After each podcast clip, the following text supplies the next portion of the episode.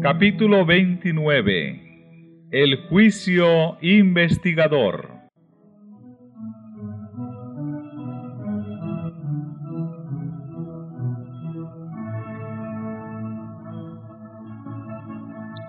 Estuve mirando, dice el profeta Daniel, hasta que fueron puestas sillas, y un anciano de grande edad se sentó, cuyo vestido era blanco como la nieve, y el pelo de su cabeza como lana limpia, su silla llama de fuego, sus ruedas fuego ardiente. Un río de fuego procedía y salía de delante de él. Millares de millares le servían, y millones de millones asistían delante de él. El juez se sentó y los libros se abrieron.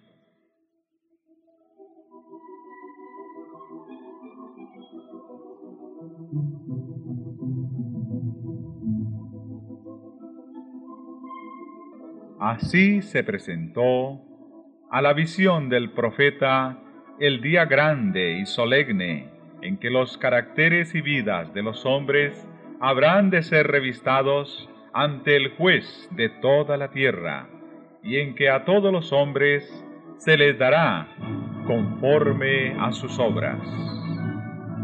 El anciano de días es Dios, el Padre. El salmista dice: antes que naciesen los montes, y formases la tierra y el mundo, y desde el siglo y hasta el siglo, tú eres Dios. Es Él, autor de todo ser y de toda ley, quien debe presidir en el juicio. Y millares de millares y millones de millones de santos ángeles, como ministros y testigos, están presentes en este gran tribunal.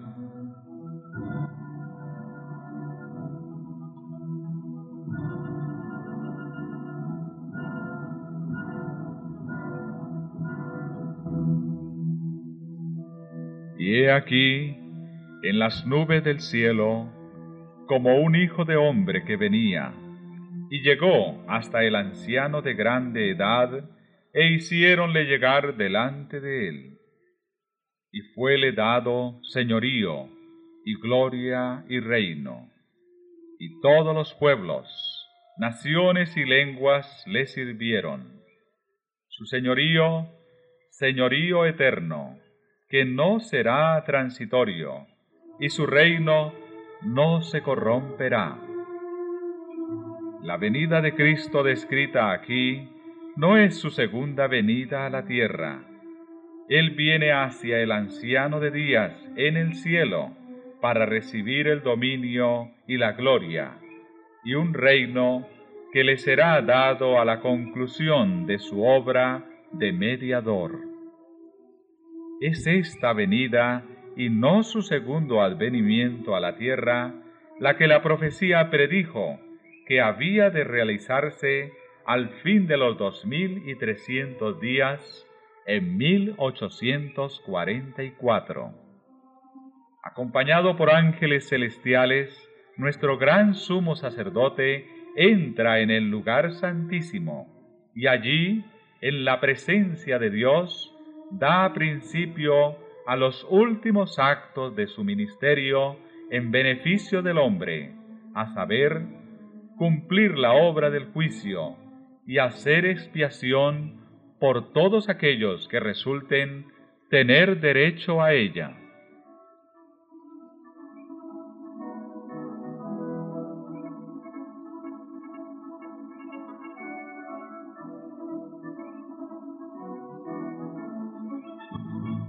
En el rito típico, sólo aquellos que se habían presentado ante Dios, arrepintiéndose y confesando sus pecados, y cuyas iniquidades serán llevadas al santuario por medio de la sangre del holocausto, tenían participación en el servicio del día de las expiaciones.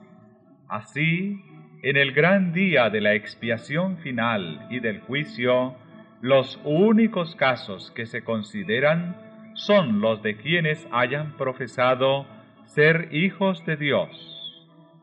El juicio de los impíos es obra distinta y se verificará en fecha posterior. Es tiempo de que el juicio comience de la casa de Dios. Y si primero comienza por nosotros, ¿qué será el fin de aquellos que no obedecen al Evangelio?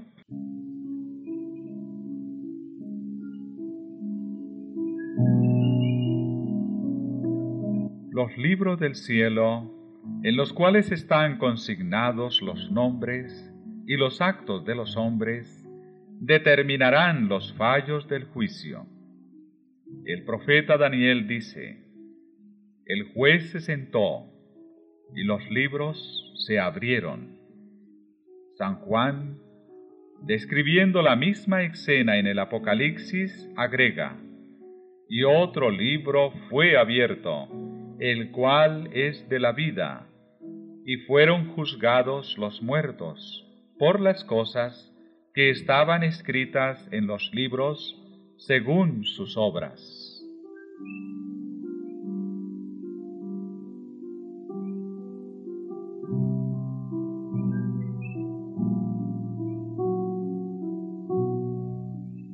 El libro de la vida contiene los nombres de todos los que entraron alguna vez en el servicio de Dios.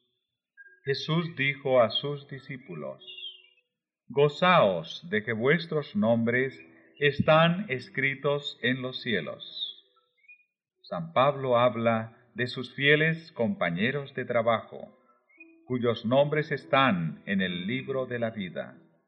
Daniel, vislumbrando un tiempo de angustia, cual nunca fue, declara que el pueblo de Dios será librado, es decir, todos los que se hallaren escritos en el libro. Y San Juan dice en el Apocalipsis que sólo entrarán en la ciudad de Dios aquellos cuyos nombres están escritos en el libro de la vida del Cordero.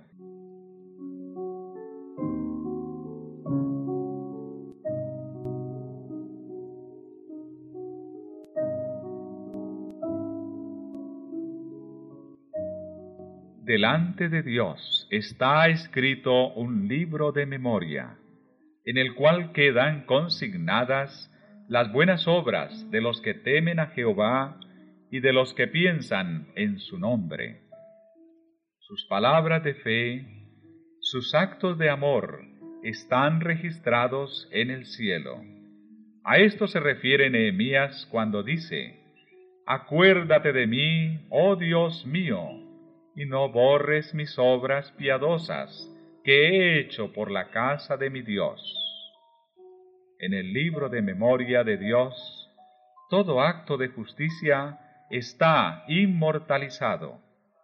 Toda tentación resistida, todo pecado vencido, toda palabra de tierna compasión están fielmente consignados y apuntados también todo acto de sacrificio, todo padecimiento y todo pesar sufridos por causa de Cristo. El salmista dice: «Tú cuentas los pasos de mi vida errante, pon mis lágrimas en tu redoma, ¿no están en tu libro?».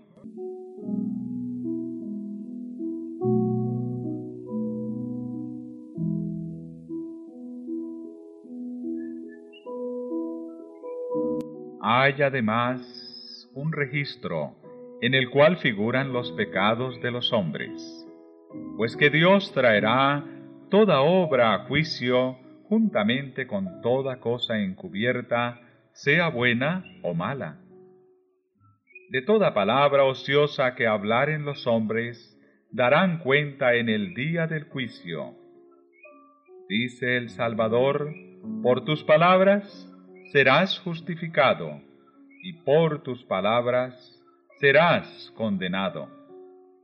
Los propósitos y motivos secretos aparecen en el registro infalible, pues Dios sacará a luz las obras encubiertas de las tinieblas y pondrá de manifiesto los propósitos de los corazones. He aquí que esto está escrito delante de mí: vuestras iniquidades y las iniquidades de vuestros padres juntamente, dice Jehová.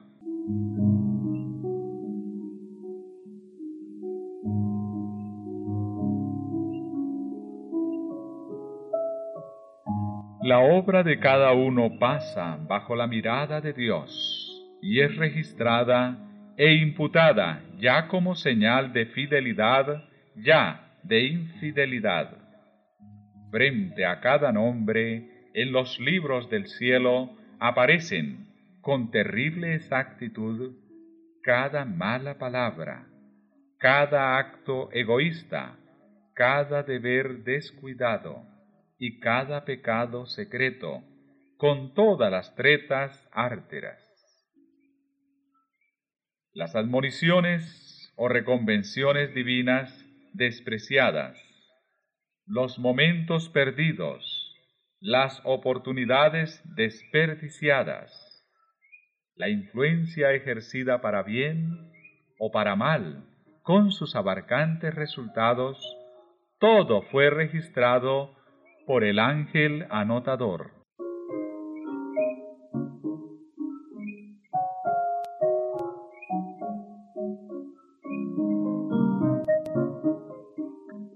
La ley de Dios es la regla por la cual los caracteres y las vidas de los hombres serán probados en el juicio. Salomón dice: teme a Dios y guarda sus mandamientos, porque esto es la suma del deber humano, pues que Dios traerá toda obra a juicio. El apóstol Santiago amonesta a sus hermanos diciéndoles: así hablad pues, y así obrad, como hombres que van a ser juzgados por la ley de libertad.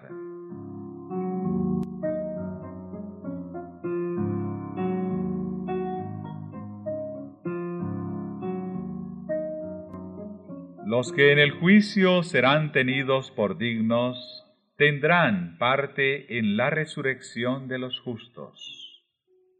Jesús dijo: los que serán tenidos por dignos de alcanzar aquel siglo venidero y la resurrección de entre los muertos son iguales a los ángeles y son hijos de Dios, siendo hijos de la resurrección. Y además declara que los que hicieron bien saldrán a resurrección de vida. Los justos, ya muertos, no serán resucitados más que después del juicio, en el cual habrán sido juzgados dignos de la resurrección de vida. No estarán, pues, presentes en persona ante el tribunal cuando sus registros sean examinados y sus causas falladas.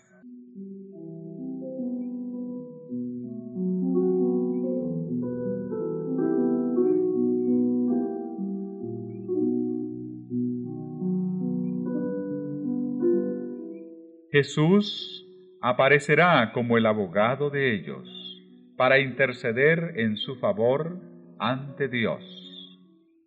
Si alguno hubiere pecado, abogado tenemos para con el Padre, a saber, Jesucristo el justo. Porque no entró Cristo en un lugar santo hecho de mano, que es una mera representación del verdadero, sino en el cielo mismo, para presentarse ahora delante de Dios por nosotros. Por lo cual también puede salvar hasta lo sumo a los que se acercan a Dios por medio de Él, viviendo siempre para interceder por ellos.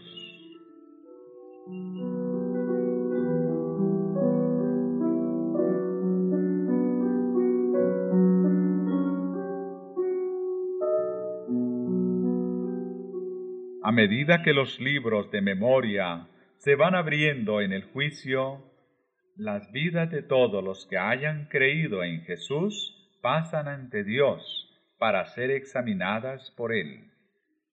Empezando con los que vivieron los primeros en la tierra, nuestro abogado presenta los casos de cada generación sucesiva y termina con los vivos.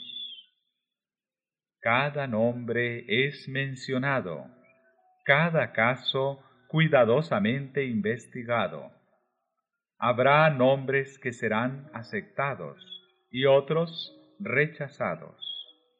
En caso de que alguien tenga en los libros de memoria pecados de que no se haya arrepentido y que no hayan sido perdonados, su nombre será borrado del libro de la vida y la mención de sus buenas obras será borrada de los registros de Dios.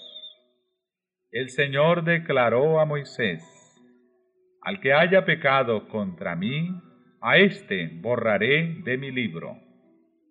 Y el profeta Ezequiel dice: si el justo se apartare de su justicia y cometiere maldad, todas las justicias que hizo no vendrán en memoria.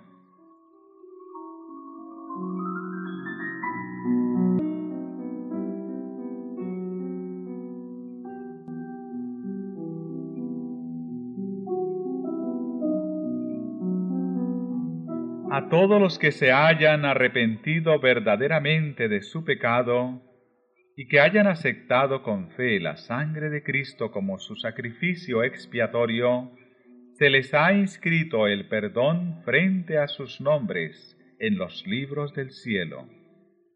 Como llegaron a ser partícipes de la justicia de Cristo y su carácter está en armonía con la ley de Dios, sus pecados serán borrados y ellos mismos serán juzgados dignos de la vida eterna. El Señor declara por el profeta Isaías: Yo, yo soy aquel que borro tus transgresiones a causa de mí mismo, y no me acordaré más de tus pecados. Jesús dijo: El que venciere será así revestido de ropas blancas, y no borraré su nombre del libro de la vida, sino confesaré su nombre delante de mi Padre y delante de sus santos ángeles.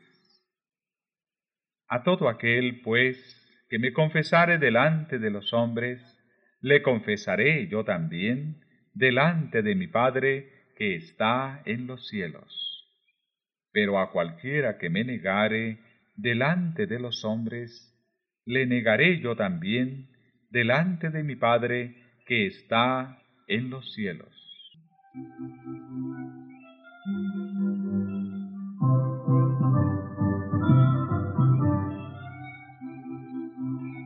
Todo el más profundo interés manifestado entre los hombres por los fallos de los tribunales terrenales no representa sino débilmente el interés manifestado en los atrios celestiales, cuando los nombres inscritos en el libro de la vida desfilen ante el juez de toda la tierra. El divino intercesor aboga porque a todos los que han vencido por la fe en su nombre se les perdonen sus transgresiones, a fin de que sean restablecidos en su morada edénica y coronados con él coherederos del señorío primero. Con sus esfuerzos para engañar y tentar a nuestra raza, Satanás había pensado frustrar el plan que Dios tenía al crear al hombre. Pero Cristo pide ahora que este plan sea llevado a cabo como si el hombre no hubiese caído jamás. Pide para su pueblo no sólo el perdón, y la justificación, plenos y completos, sino además participación en su gloria y un asiento en su trono.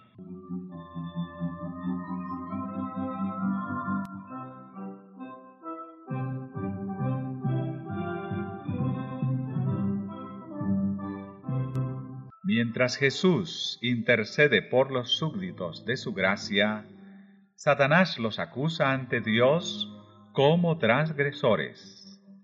El gran seductor procuró arrastrarlos al escepticismo, hacerles perder la confianza en Dios, separarse de su amor y transgredir su ley.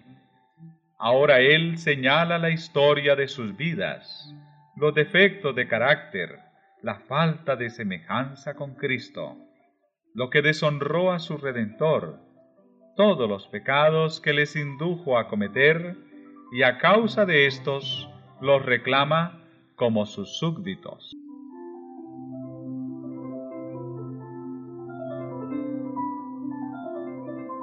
Jesús no disculpa sus pecados, pero muestra su arrepentimiento y su fe, y, reclamando el perdón para ellos, levanta sus manos heridas ante el Padre y los santos ángeles, diciendo: «Los conozco por sus nombres. Los he grabado en las palmas de mis manos». Los sacrificios de Dios son el espíritu quebrantado. Al corazón contrito y humillado no despreciarás tú, oh Dios. Y al acusador de su pueblo le dice: Jehová te reprenda, oh Satán. Jehová, que ha escogido a Jerusalén, te reprenda. ¿No es este un tizón arrebatado del incendio? Cristo revestirá a sus fieles con su propia justicia, para presentarlos a su Padre como una iglesia gloriosa, no teniendo mancha, ni arruga, ni otra cosa semejante. Sus nombres están inscritos en el libro de la vida, y de estos escogidos está escrito: andarán conmigo en vestiduras blancas, porque son dignos.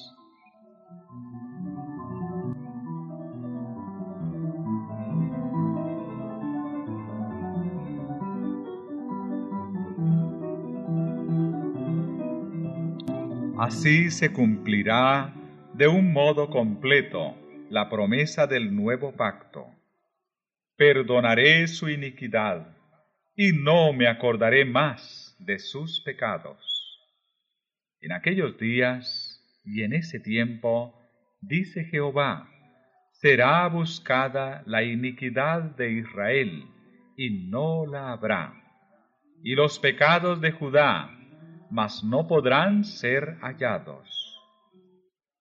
En aquel día el vástago de Jehová será espléndido y glorioso, y el fruto de la tierra excelente y hermoso para los escapados de Israel.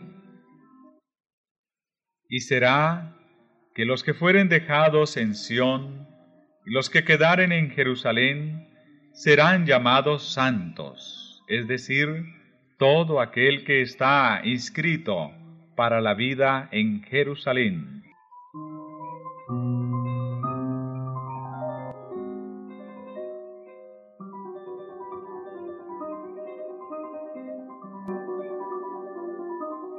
La obra del juicio investigador y el acto de borrar los pecados deben realizarse antes del segundo advenimiento del Señor. En vista de que los muertos han de ser juzgados según las cosas escritas en los libros, es imposible que los pecados de los hombres sean borrados antes del fin del juicio en que sus vidas han de ser examinadas. Pero el apóstol Pedro dice terminantemente que los pecados de los creyentes serán borrados, cuando vendrán los tiempos del refrigerio de la presencia del Señor, y enviará a Jesucristo. Cuando el juicio investigador haya concluido, Cristo vendrá con su recompensa para dar a cada cual según sus obras.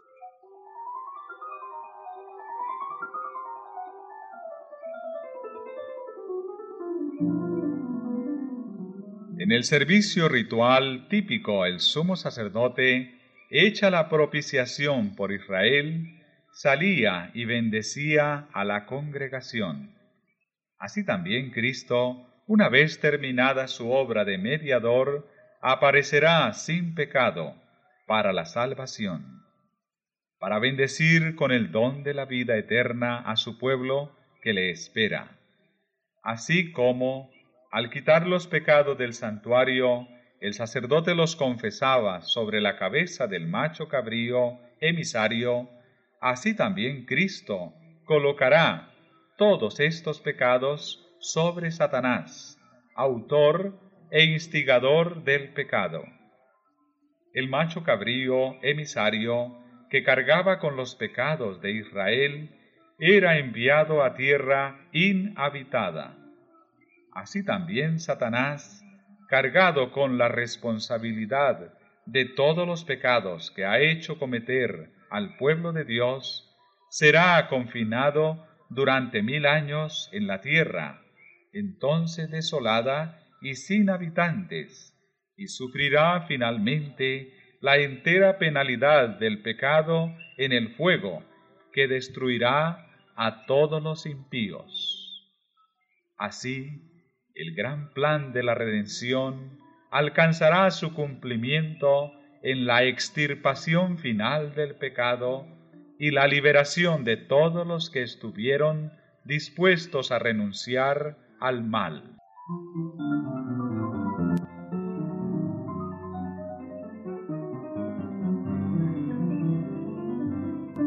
En el tiempo señalado para el juicio, al fin de los dos mil y trescientos días, en mil ochocientos cuarenta y cuatro empezó la obra de investigación y el acto de borrar los pecados.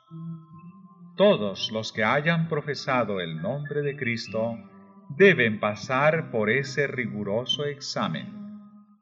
Tanto los vivos como los muertos deben ser juzgados de acuerdo con las cosas escritas en los libros, según sus obras.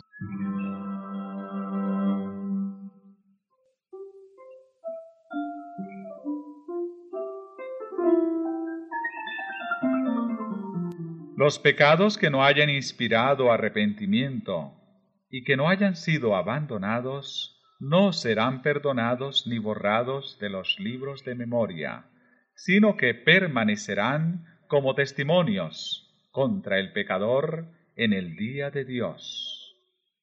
¿Puede el pecador haber cometido sus malas acciones a la luz del día o en la oscuridad de la noche? Eran conocidas y manifiestas para aquel a quien tenemos que dar cuenta. Hubo siempre ángeles de Dios que fueron testigos de cada pecado y lo registraron en los libros infalibles. El pecado puede ser ocultado, negado, encubierto para un padre, una madre, una esposa o para los hijos y los amigos. Nadie, fuera de los mismos culpables, tendrá tal vez la más mínima sospecha del mal.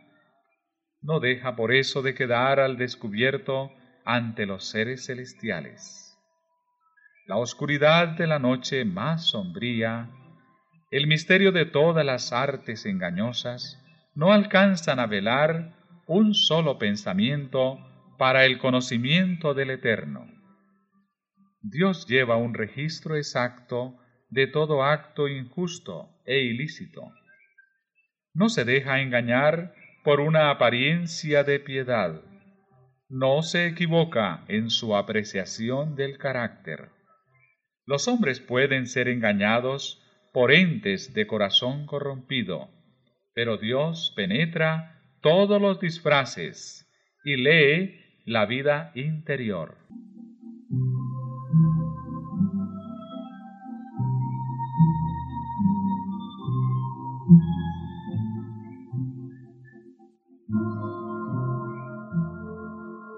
¡Qué pensamiento tan solemne!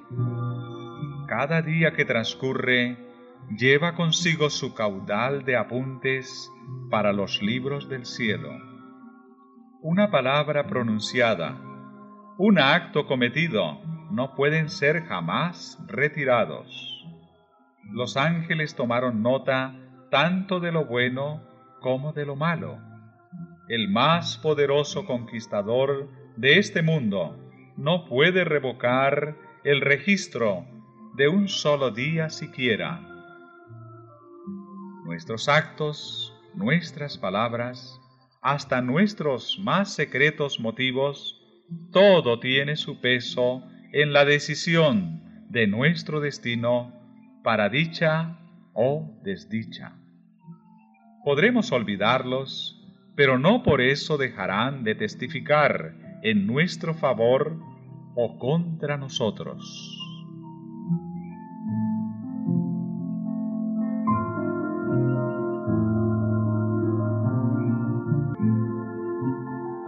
Así como los rasgos de la fisonomía son reproducidos con minuciosa exactitud sobre la pulida placa del artista, así también está el carácter fielmente delineado en los libros del cielo.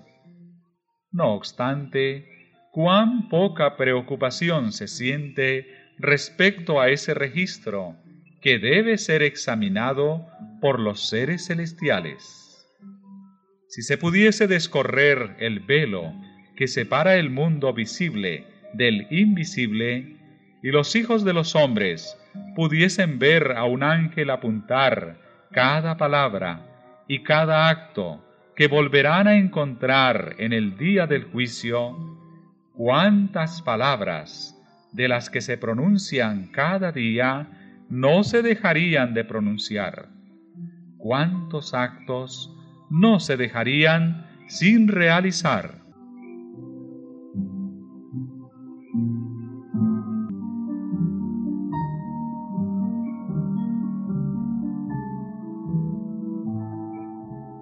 En el juicio se examinará el empleo que se haya hecho de cada talento. ¿Cómo hemos de emplear el capital que el cielo nos concediera? A su venida, ¿recibirá el Señor lo que es suyo con interés? Hemos perfeccionado las facultades que fueran confiadas a nuestras manos, a nuestros corazones y a nuestros cerebros para la gloria de Dios y provecho del mundo. ¿Cómo hemos empleado nuestro tiempo, nuestra pluma, nuestra voz, nuestro dinero, nuestra influencia? ¿Qué hemos hecho por Cristo en la persona de los pobres, de los afligidos, de los huérfanos o de las viudas? Dios nos hizo depositarios de su santa palabra. ¿Qué hemos hecho con la luz y la verdad que se nos confió para hacer a los hombres sabios para la salvación? No se da ningún valor a una mera profesión de fe en Cristo. Solo se tiene por genuino el amor que se muestra en las obras. Con todo, el amor es lo único que ante los ojos del cielo da valor a un acto cualquiera. Todo lo que se hace por amor, por insignificante que aparezca en opinión de los hombres, es aceptado y recompensado por Dios.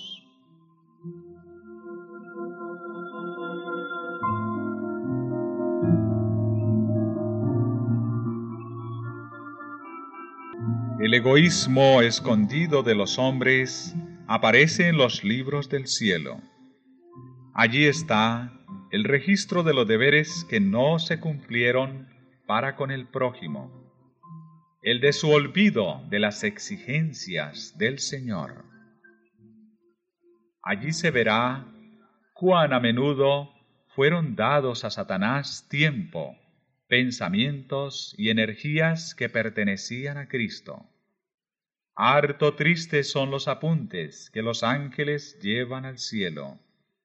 Seres inteligentes que profesan ser discípulos de Cristo están absorbidos por la adquisición de bienes mundanos o por el goce de los placeres terrenales. El dinero, el tiempo y las energías son sacrificados a la ostentación y al egoísmo. Pero pocos son los momentos dedicados a orar, a estudiar las Sagradas Escrituras, a humillar el alma y a confesar los pecados.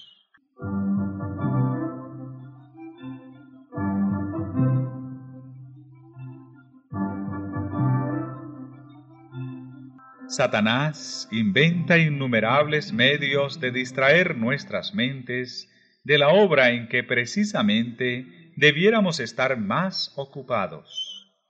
El archiseductor aborrece las grandes verdades que hacen resaltar la importancia de un sacrificio expiatorio y de un mediador todopoderoso. Sabe que su éxito estriba en distraer las mentes de Jesús y de su obra.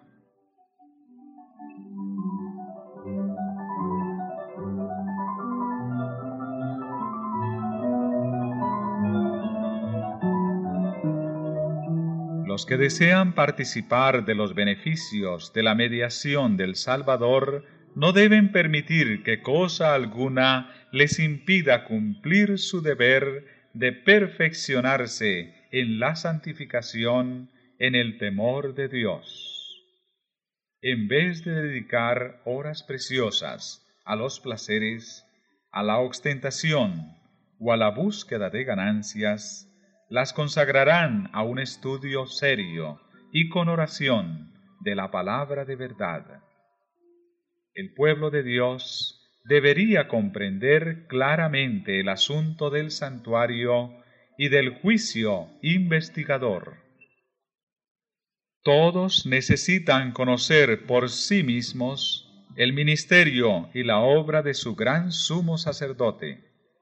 De otro modo, les será imposible ejercitar la fe tan esencial en nuestros tiempos, o desempeñar el puesto al que Dios los llama. Cada cual tiene un alma que salvar o que perder.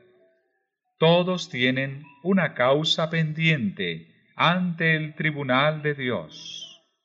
Cada cual deberá encontrarse cara a cara con el gran juez. Cuán importante es, pues, que cada uno contemple a menudo de antemano la solemne escena del juicio en sesión, cuando serán abiertos los libros, cuando con Daniel cada cual tendrá que estar en pie al fin de los días.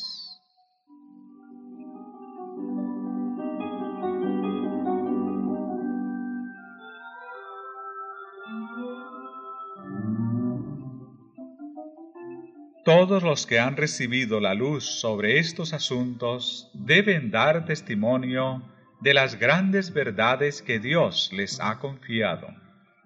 El santuario en el cielo es el centro mismo de la obra de Cristo en favor de los hombres. Concierne a toda alma que vive en la tierra. Nos revela el plan de la redención, nos conduce hasta el fin mismo del tiempo y anuncia el triunfo final de la lucha entre la justicia y el pecado. Es de la mayor importancia que todos investiguen a fondo estos asuntos y que estén siempre prontos a dar respuesta a todo aquel que les pidiere razón de la esperanza que hay en ellos.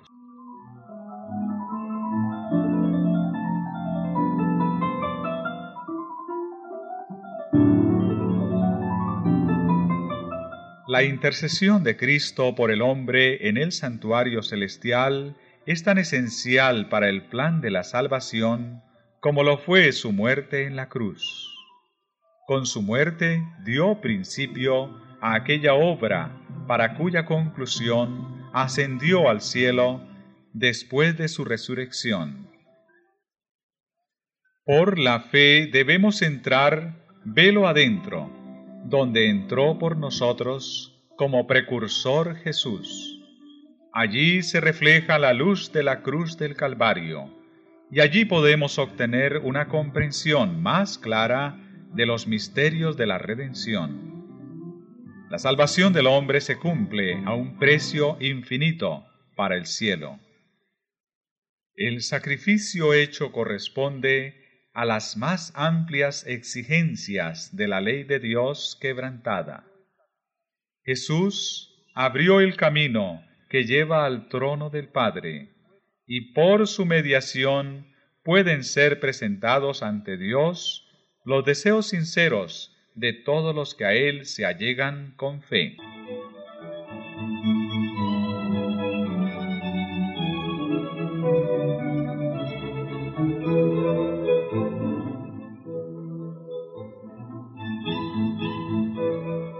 El que encubre sus transgresiones no prosperará, mas el que las confiesa y las abandona alcanzará misericordia. Si los que esconden y disculpan sus faltas pudiesen ver cómo Satanás se alegra de ello y los usa para desafiar a Cristo y sus santos ángeles, se apresurarían a confesar sus pecados y a renunciar a ellos. De los defectos de carácter se vale Satanás para intentar dominar toda la mente y sabe muy bien que si se conservan estos defectos, lo logrará. De ahí que trate constantemente de engañar a los discípulos de Cristo con su fatal sofisma de que les es imposible vencer. Pero Jesús aboga en su favor con sus manos heridas, su cuerpo quebrantado, y declara a todos los que quieran seguirle: «Bástate mi gracia, llevad mi yugo sobre vosotros, y aprended de mí, que soy manso y humilde de corazón, y hallaréis descanso para vuestras almas, porque mi yugo es fácil y ligera mi carga». Nadie considere, pues, sus defectos como incurables. Dios concederá fe y gracia para vencerlos.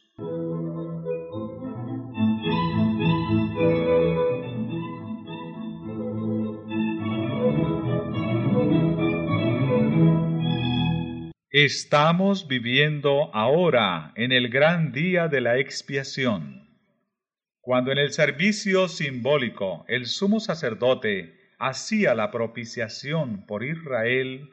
Todos debían afligir sus almas, arrepintiéndose de sus pecados y humillándose ante el Señor, si no querían verse separados del pueblo.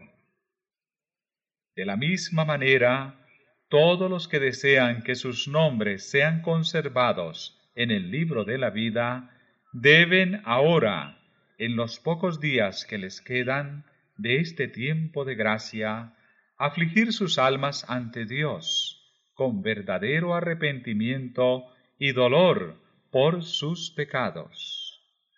Hay que escudriñar honda y sinceramente el corazón. Hay que deponer el espíritu liviano y frívolo al que se entregan tantos cristianos de profesión.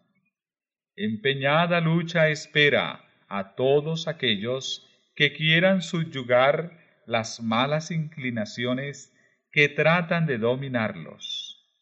La obra de preparación es obra individual. No somos salvados en grupos. La pureza y la devoción de uno no suplirá la falta de estas cualidades en otro.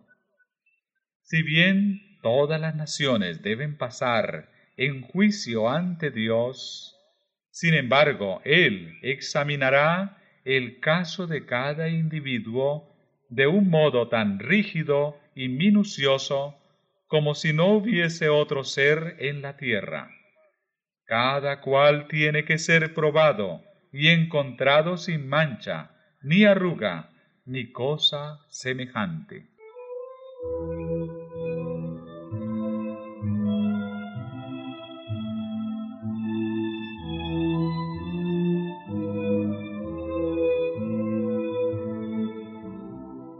Solemnes son las escenas relacionadas con la obra final de la expiación.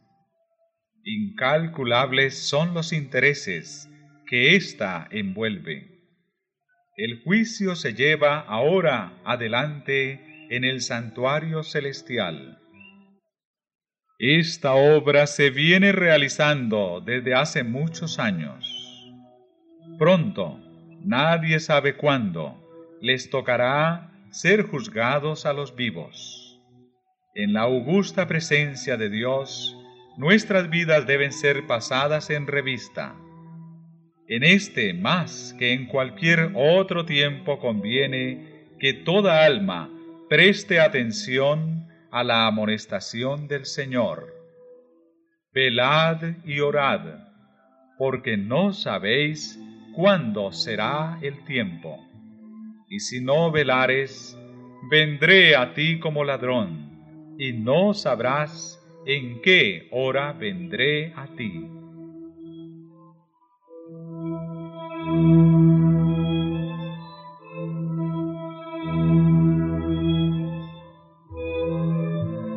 Cuando quede concluida la obra del juicio investigador, quedará también decidida la suerte de todos para vida o para muerte. El tiempo de gracia terminará poco antes de que el Señor aparezca en las nubes del cielo. Al mirar hacia ese tiempo, Cristo declara en el Apocalipsis: el que es injusto, sea injusto aún, y el que es sucio, sea sucio aún, y el que es justo, sea justo aún, y el que es santo, sea un santo. He aquí yo vengo presto, y mi galardón está conmigo, para dar la recompensa a cada uno según sea su obra.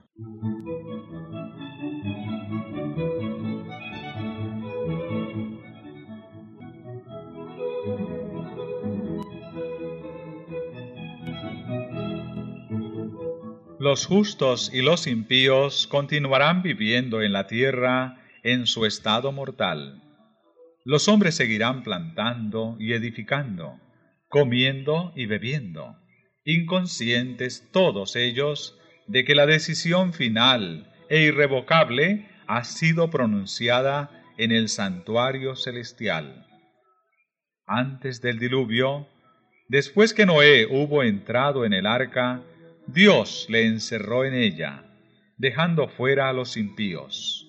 Pero por espacio de siete días, el pueblo, no sabiendo que su suerte estaba decidida, continuó en su indiferente búsqueda de placeres y se mofó de las advertencias del juicio que le amenazaba.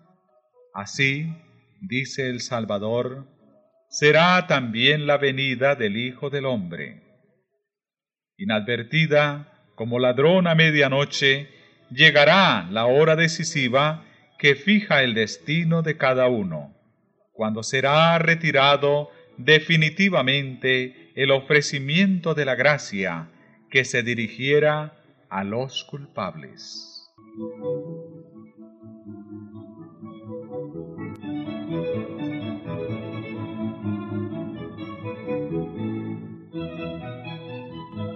Velad, pues, no sea que viniendo de repente os halle dormidos.